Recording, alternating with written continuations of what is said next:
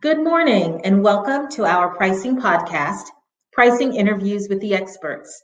I am Lisa Fisher, the Senior Director of Marketing, Communications, and Key Accounts with the Professional Pricing Society.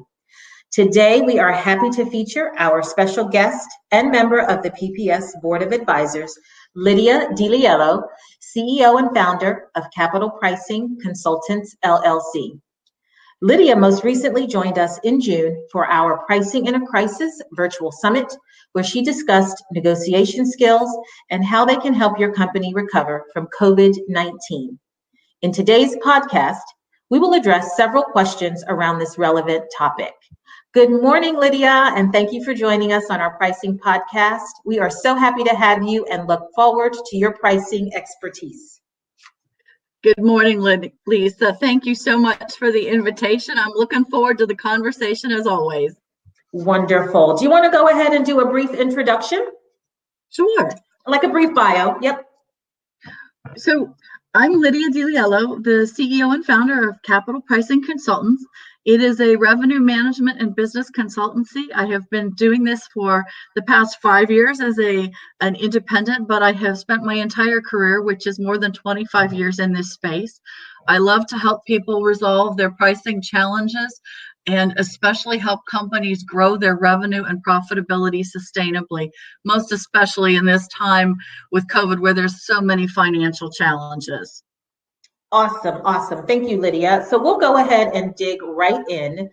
Can you comment on the concept of best alternative to a negotiated agreement and how it factors into negotiation in the real world?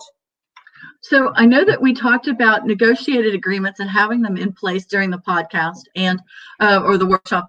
And if you can't have a a signed or legalized agreement in place, then I would say that the, that the next best thing is have a customer strategy and stick to it. One of the biggest mistakes I see in negotiating is not having a defined strategy. And so then people bounce around with all kinds of different options, which is confusing to the customer. And it guarantees that you are going to erode your margin and erode your revenue as a supplier. And so having a strategy, decide whether or not you're going to offer um, a, additional product or whether you're going to offer um, a set discount. For example, are you going to manage that by volume? In other words, if Lisa, you're buying from me and you hit ten thousand, I give you a four percent discount. And if you hit twenty thousand, maybe I increase your discount to six and a half percent. But knowing how I'm going to incentivize your buying behavior is critically important. Excellent. And Lydia, how do these topics apply to a business that heavily uses promotions? So businesses, Lisa, that are that are based in promotions are already doing forms of discounting, if you will. So they are they're a special breed, and um, they really need to identify their segments of customers. We always talk about segmentation relative to, is it by volume? Is it by the size of the customer? Is it by the percentage of wallet share? Meaning, if my total spend is ten thousand dollars, am I giving you six thousand dollars and someone else four thousand dollars? So, so that's the, the total wallet share. Um, we can segment customers by geography. And so with these promotions, many times they are segmenting by geographic location. So if you're in California, you get a different promotion than, let's say, if you're in Ohio. Um, but I would say that the segmentation needs to really go to a very granular level. And the negotiation itself comes into play as you're deciding how to do that segmentation. So in other words, um, you're in California and you are only buying one of my product types. So perhaps what I'm going to do is send you a promotion that says, um, if you buy a second product grouping, because now I want to expand my breadth with you, how many products you buy, I'm going to offer you a twenty percent discount because I want you to buy this complementary product once so that I can get you in the habit of buying it.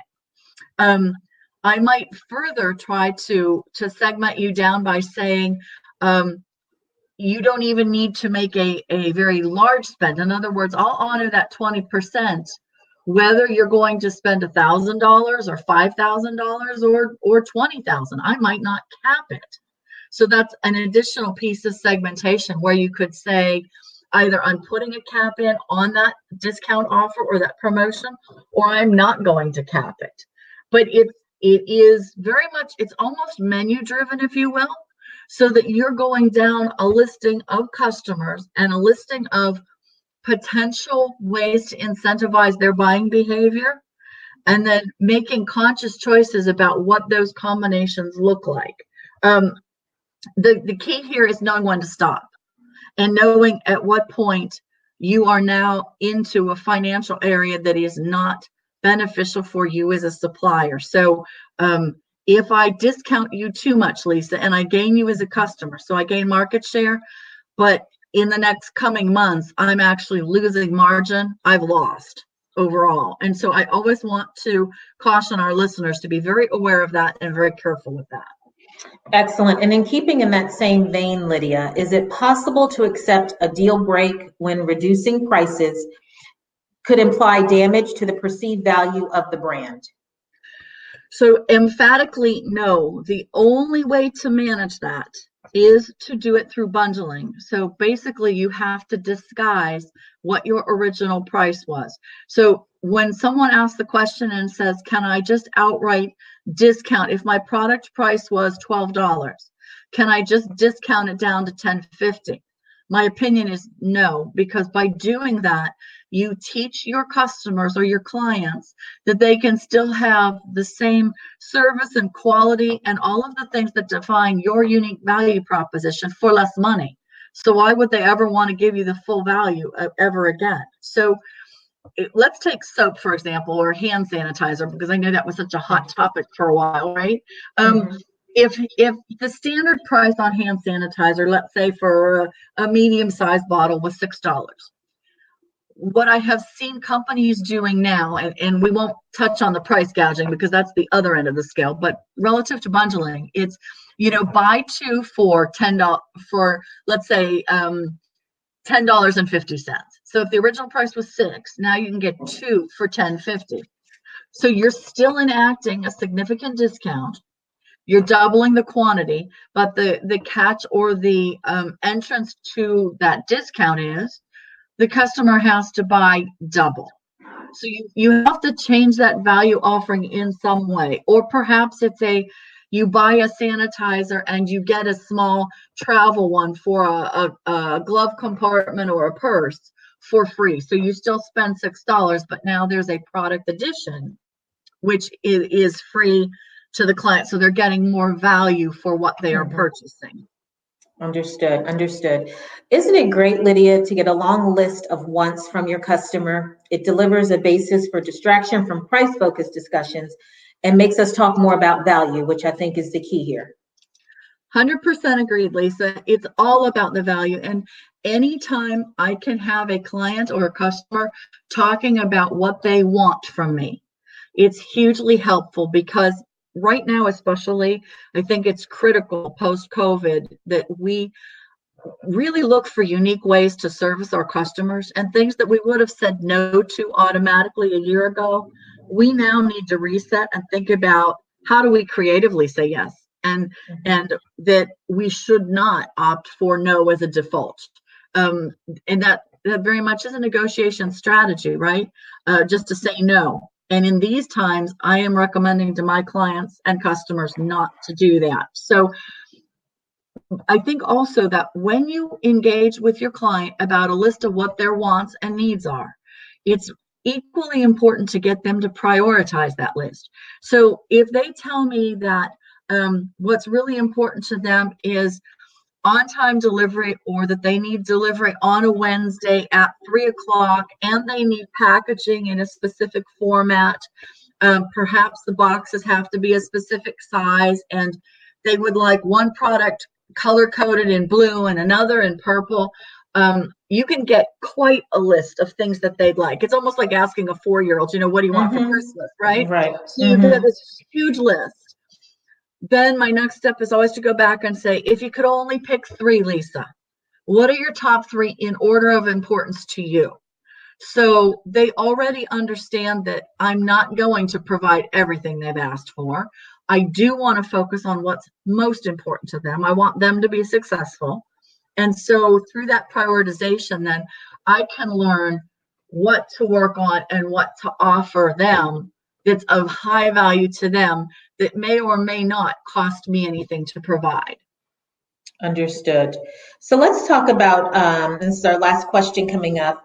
What, in terms of the maturity of customer relationships, if you're early in the relationship and you don't have a lot of history with the customer, or maybe haven't done much business with them historically, what are the best practices you can share, Lydia, with the audience for prepping negotiation when the relationship is really young?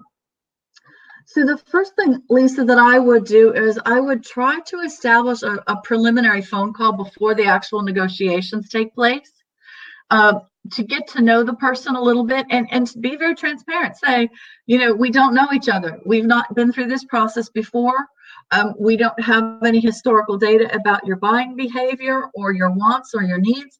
So let's talk about some of those things now. What kind of volumes are you expecting to, to require from us? What kind of time schedules do you need? Um, do you have any unusual or specific requirements, like it can only be delivered to this specific location during this specific time period? Um, certainly someone who says that they want something delivered to downtown Manhattan is going to be very different than someone who says they want something delivered to Cleveland, Ohio. Mm-hmm. Uh, in terms of, of cost of delivery, time involved, um, et cetera, logistics. So just trying to, to build a relationship and understand and have a conversation that is um, not not emotional and not intense, because the first one is exploratory only. So that would be my first thing. And then the second thing is, based upon what that person has shared with you, going back and preparing at least two options. So two different scenarios of, I've heard what they told me they want. Now I have an offering of A or B, and be clear about what you are willing to concede in the negotiation before you go into it, especially because you don't know this person's buying signals or, or their signals of frustration or unwillingness to move forward. Um, and I would absolutely say, because we're doing so much now, not in person, but remotely, make sure that you're doing this through A, a medium that allows you to see their face, mm-hmm. Mm-hmm. especially when you don't know the person and the relationship is new. Negotiation is challenging enough when you do know them and and you are in person. So make sure that you can see them, because otherwise you're not going to be able to read the face and, and some of the other buying cues. Um, and then lastly, when you're finished with the negotiation, I would send a, an email confirming the terms that you've agreed to, thanking them for their time and their business, and making sure there aren't any more um, follow-up questions or um, any additional criteria that they thought of. I think especially now, the onus is on all of us to confirm and to clarify and make no assumptions, because we don't have the benefit of that um, personal interaction that allowed us to catch a lot of those nuances, if you will. Mm-hmm. And I'm concerned that in negotiation, especially, things can be assumed if they're not called out very clearly. Excellent, excellent. Lydia, thank you. And I know this was just a, um, a very quick um, recap of some of the questions that happened at the June virtual summit. But um, never fear, we will host Lydia again at our P P S Shaping the Future of Pricing, the P P S Virtual Conference Experience, happening October twentieth through the twenty-third, with two additional workshop days on October twenty-seventh and twenty-eighth, where you can earn C P P credits on both workshop days and conference days. So Lydia, thank you again for joining us. For further information on this topic and other topics, you can Um, happily reach Lydia via email, Lydia at Capital Pricing Consultants dot com. Please follow Lydia on Twitter at Lydia DiLiello and connect with her on LinkedIn to get some great discussions going. For additional information about upcoming events and other P P S offerings, please visit our website at pricing society dot com. Check us on LinkedIn. We will be posting lots of information about our virtual event coming up and other additional pricing training and education initiatives with P P S. Please get social with us and subscribe to our blog, the pricing authority dot com, and follow us on Twitter at Pricing Society. And don't forget, we have the largest LinkedIn pricing forum with over sixteen thousand members, so please connect with us there as well.